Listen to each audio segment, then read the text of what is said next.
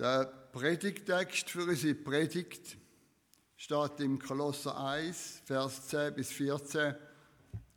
Es äh, ist eigentlich die Fortsetzung von dem, was wir vorher gehört haben. Und ich lese den Predigtext aus der Übersetzung Neues Leben. Da hat der Paulus geschrieben, dann könnt ihr ein Leben führen, durch das der Herr geehrt wird und das ihn in jeder Hinsicht gefällt.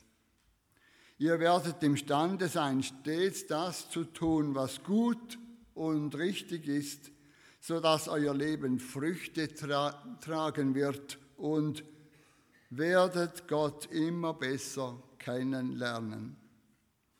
Er, dem alle Macht und Herrlichkeit gehört, wird euch mit der ganzen Kraft ausrüsten, die ihr braucht, um in jeder Situation standhaft und geduldig zu bleiben. Freut euch und dankt ihm, dem Vater, dass er euch das Recht gegeben hat, an, der, an dem Erbe teilzuhaben, das er für seinen, aus seinem Licht für die, sein heiliges Volk bereithält. Denn er hat uns aus der Gewalt der Finsternis befreit und hat uns in das Reich versetzt, in dem sein geliebter Sohn regiert. Durch ihn, Jesus Christus, sind wir erlöst. Durch ihn sind unsere Sünden vergeben. Soweit der Predigtext liebe Gemeinde, wo ich noch ein Bub war, das ist schon ziemlich lang her, da habe ich mich oft zurückgelehnt, habe mich so in meine eigene Fantasiewelt versetzt, habe da mal ausblendet, wo um mich herum war, und habe meine eigenen Geschichten erfunden. Die sind manchmal so richtig wild und hat mit Realität nichts zu tun gehabt. So auch im Gottesdienst, wo wir als Familie sind. Wir sind äh, zuvorderst an den Emporen auf der ersten Reihe gesessen, unten dran die Leute und haben alle gewartet auf den Gottesdienst, bis er mal angefangen hat. Es hat mich eigentlich dann schon gedacht, dass ich eher jetzt etwas Langweiliges und wo dann der Pfarrer angefangen hat und dann einmal noch Geschichte gelesen hat vom Gideon, der Gideon, der gekämpft hat mit dem Midianiter, dann habe ich mich zurückgelehnt, habe mindestens innerlich die Augen geschlossen und ich bin versetzt ins größte Schlachtfeld, das man sich nur mal vorstellen kann. Meine Fantasiewelt. Die hat mir etwas gegeben. Die war Action. Da ist was gelaufen. Und ich bin konfrontiert mit, dem größten, mit der größten Schlachtszene, wo man sich nur vorstellen kann. Und das alles innerhalb vom Gottesdienstraum. Da sind Männer, Frauen, Kinder umeinander gerannt, haben Tonkrug verschlagen und sie haben Fackeln angezündet und in der Luft geschweit. Ein riesen Durcheinander, können Sie sich vorstellen. Und je länger das gegangen ist, umso schlimmer ist das geworden. Ich, mit drinnen. Dann stehe ich auf, verhau, verhau einfach auf den, verhau den Donkrug, dass es richtig gescherbelt hat, schwing halt auch so eine Fackel umeinander und schrei im Zug umeinander mit einem Kriegsruf, bis dann plötzlich ich wieder in der richtigen Welt angekommen bin. Siegermentalität. Ich kann nichts anderes wählen als Sieger sein. Ich kann nichts anderes wählen als der Beste sein, als so im Mittelpunkt da, hey, schau mal, ich mit meiner Kraft, ich mit meinem Mut, ich mit meinem Kriegsgeschrei, Siegermentalität. Das ist etwas, was ich immer wieder mal mit mir genommen habe und mich immer wieder mal in das Thema versetzt habe. Warum erzähle ich denn Ihnen jetzt die Geschichte? Ja, ganz einfach, weil der Paulus da irgendwie auch aufgenommen hat. Und zwar hat er auch geschrieben, ihr werdet imstande sein, stets das zu tun, was gut und richtig ist, so dass euer Leben Früchte tragen wird. Gut und richtig. Aha. Wenn ich also glaube, dann bin ich richtig. Dann bin ich richtig gut. Dann kann ich als Sieger hervorgehen in meinem Leben. Da hat man schon gebesselt. Aber der Paulus hat es nicht so gemeint wie ich in meinem kindlichen Glauben oder in meinem Kinderleben, in meinen Fantasiegeschichten. Da bin ich im Mittelpunkt gewesen. Der Paulus hat es anders gemeint. Und der Paulus hat nämlich dem Vers, den ich vorher gelesen habe, noch einen zusätzlichen Satz angehängt.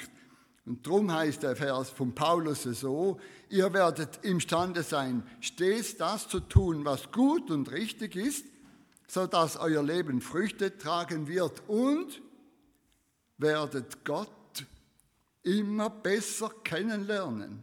Aha, das Besser sein, das Gut sein, die Siegermentalität, die hat etwas mit dem Glauben an Gott zu tun. Oder sogar mit Gott selber.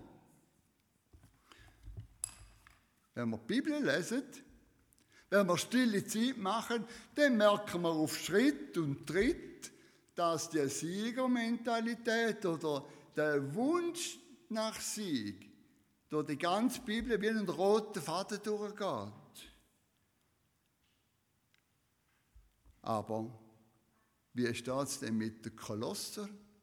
Der Paulus hat ja den Kolosser einen Brief geschrieben und nicht jetzt gerade explizit auf Berg oder auf Weinfelden. Schauen wir doch mal unseren Bibeltext genauer an.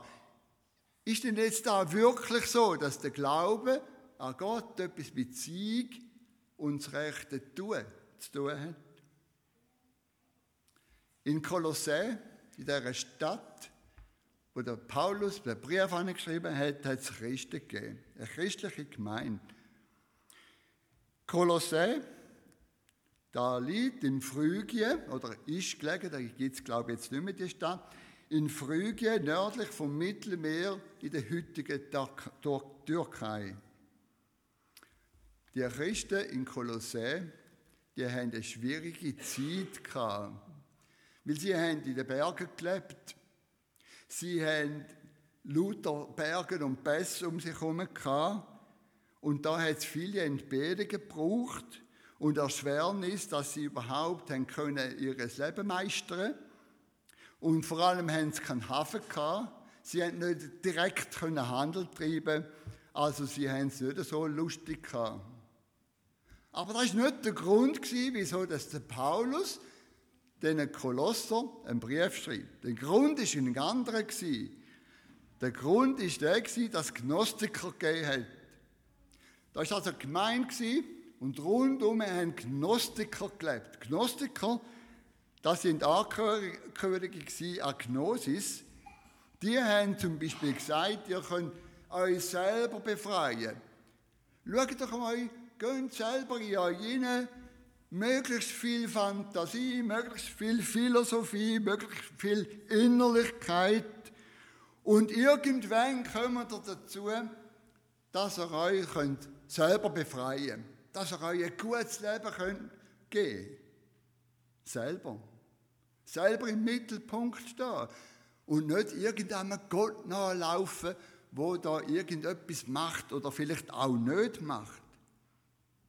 Die religiöse Haltung von diesen Gnostikern, die haben den Christen zugesetzt, weil sie den Christen gesagt haben, hört Leute, wenn ihr da macht, was wir euch sagen, wenn ihr da macht, dass ihr verinnerlicht sind, dass ihr, dass ihr mit äh, Fantasie und Philosophie äh, euer Innerste reinigen, dann braucht ihr nicht mehr Jesus nachzufolgen. Dann könnt ihr das sein lassen. Das heisst, ihr könnt ja schon noch, wenn ihr wollt, aber es bringt euch nichts mehr, gar nichts mehr.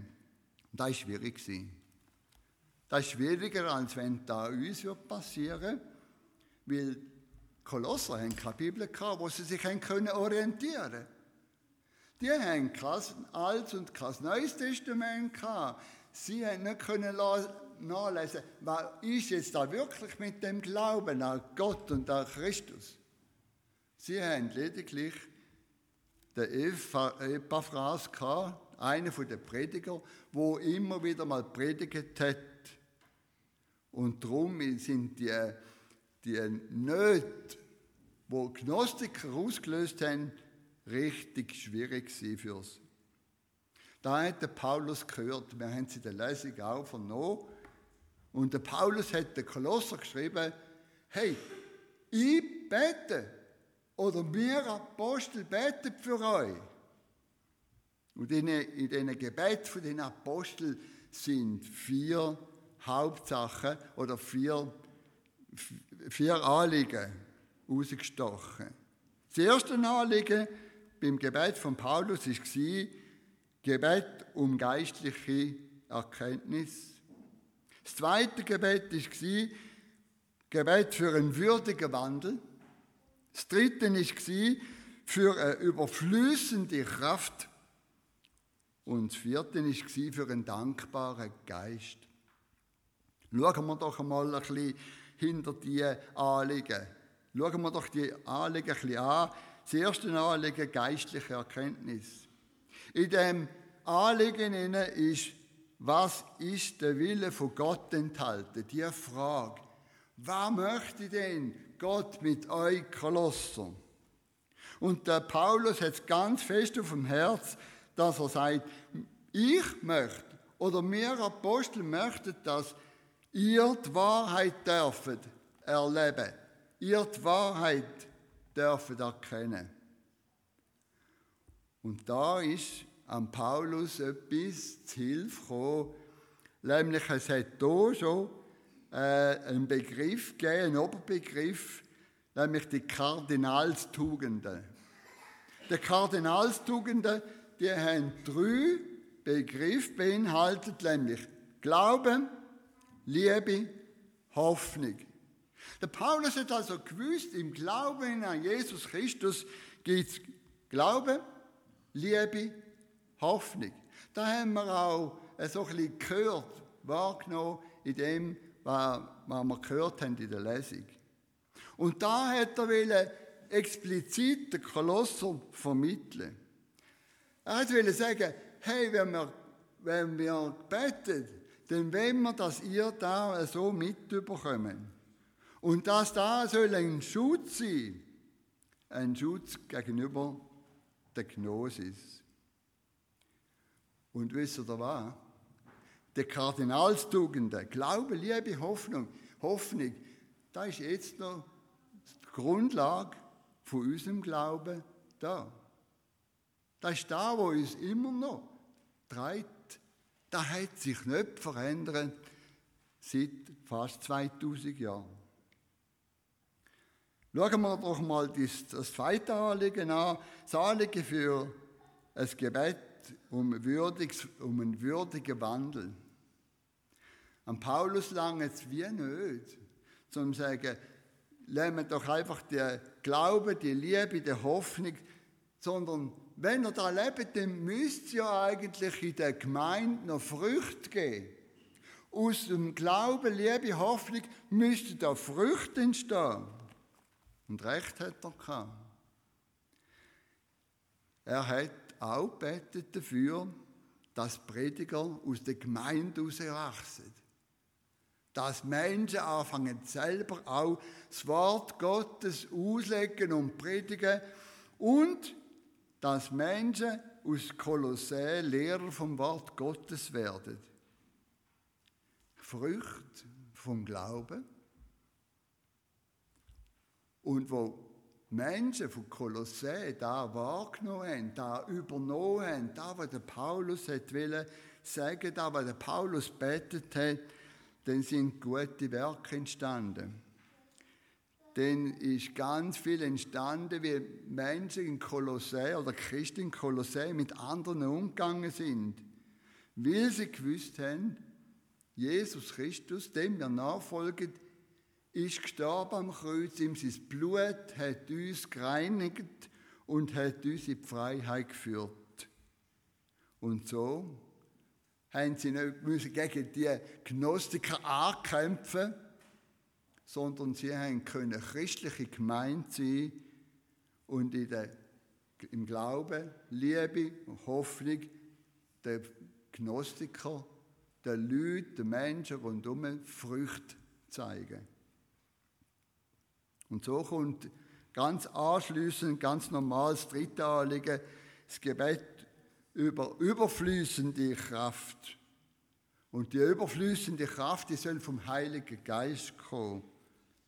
Und da ist es so wichtig, dass wenn sie anfangen, sich outen, wenn sie anfangen, in der Welt rauszustehen als Christ, wenn sie predigen, wenn sie gute Werke tun, dann gibt es Auseinandersetzungen. Dann kommen die anderen Menschen, die, die da nicht in sich haben, die kommen dann und fangen da immer an herauszufordern.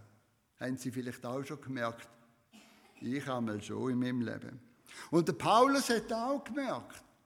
Der hat auch gewusst, wenn er sich outet, wenn er kommt und predigt und wieder Gemeinde gründet, dann kommen die, die das nicht wollen, dann kommen die Widersacher, dann kommen die Menschen und wenn dem alles kaputt machen, sie haben ihn ja sogar ins, ins Gefängnis äh, gerührt.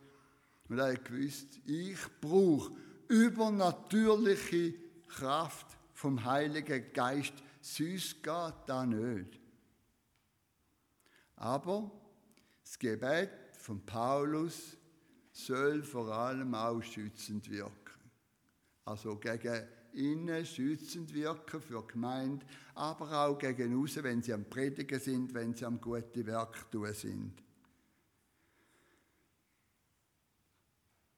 In diesen guten Werk soll da sein, dass Menschen Bewusstsein entwickeln, Jesus Christus, an dem wir glauben, dort mit dem Blut, mit seinem Blut, wo geflossen ist, uns Menschen in die Freiheit führen. Wir haben alle Freiheit, können Christ sein, können gemeint sein und uns können mit den Gnostikern auseinandersetzen. Logisch, dass ins vierte Anliegen kommt, das Anliegen für einen dankbaren Geist. Ja, aber wenn wir jetzt noch mehr, wenn die geistliche Erkenntnis da ist, wenn der würdige Wandel da ist, wenn überflüssende Kraft da ist, dann gibt es nichts anderes mehr als Danke, Herr. Danke für das, was du tust in unserem Leben, was du tust in unserer Gemeinde. Das Danke. Ist auch nicht immer so einfach, aber wichtig. Und jetzt, jetzt haben wir über Kolosser geredet. Und jetzt sollten wir noch über uns reden über uns Christen da zu Berg oder da bei uns Zweifelden oder über Kirchgemeinden oder über Gemeinden, was ist denn da für uns? Hat denn da für uns auch noch Bedeutung? Wir haben es auch gehört vorher. Klar. Da, wo der Paulus predigt, da hat für uns die genau gleiche Bedeutung wie für Kolosser. Auch für uns gilt da, wo der Paulus betet oder wo der Paulus der Ermutigung spricht, hey, Jesus ist am Kreuz gestorben und aus ihm sein Blut reinigt uns, vergibt uns Schuld und führt uns in die absolute Freiheit. Da kommen die Kardinalstugenden wieder. Glaube, Liebe, Hoffnung, gilt für uns genauso wie für Kolosser. Kein Problem. Und dann ist noch die Frage, was wächst daraus raus? gibt es jetzt auch unter uns Menschen, die sich zum Prediger ausbilden lassen. Gibt es jetzt Menschen, die anfangen gut zu tun bei den anderen Menschen, die die anderen Menschen lieben, die Hoffnung verbreiten. Gibt es da? Ich muss mir da immer wieder selber ausstellen, bin ich der Christ noch, wo eigentlich Gott möchte sein? Und ich muss mich immer wieder auch korrigieren lassen und muss sagen, hey, Christus, ich möchte an dich glauben und ich möchte, dass die guten Werke, ich möchte, dass da, wo du in mich hingelegt hast, dass da weiter Bestand hat. Und dann kommt noch einer oben drauf von Paulus, wo er sagt, ihr seid zum, zur Freiheit berufen. Und die Freiheit, die fängt jetzt an und dauert bis in den Himmel. Also selbst dann, wenn wir die Erde verlöhnt, darf man wissen, dann kommt die effektiv die letzte Freiheit, dann kommt da, was wir im, was wir im Leben geglaubt haben, kommt richtig zum Tragen. Das sind doch gute Aussichten. Ich denke wohl schon. Und ich möchte die Aussicht haben auf ein Leben in Freiheit. Möchten Sie das auch? Amen.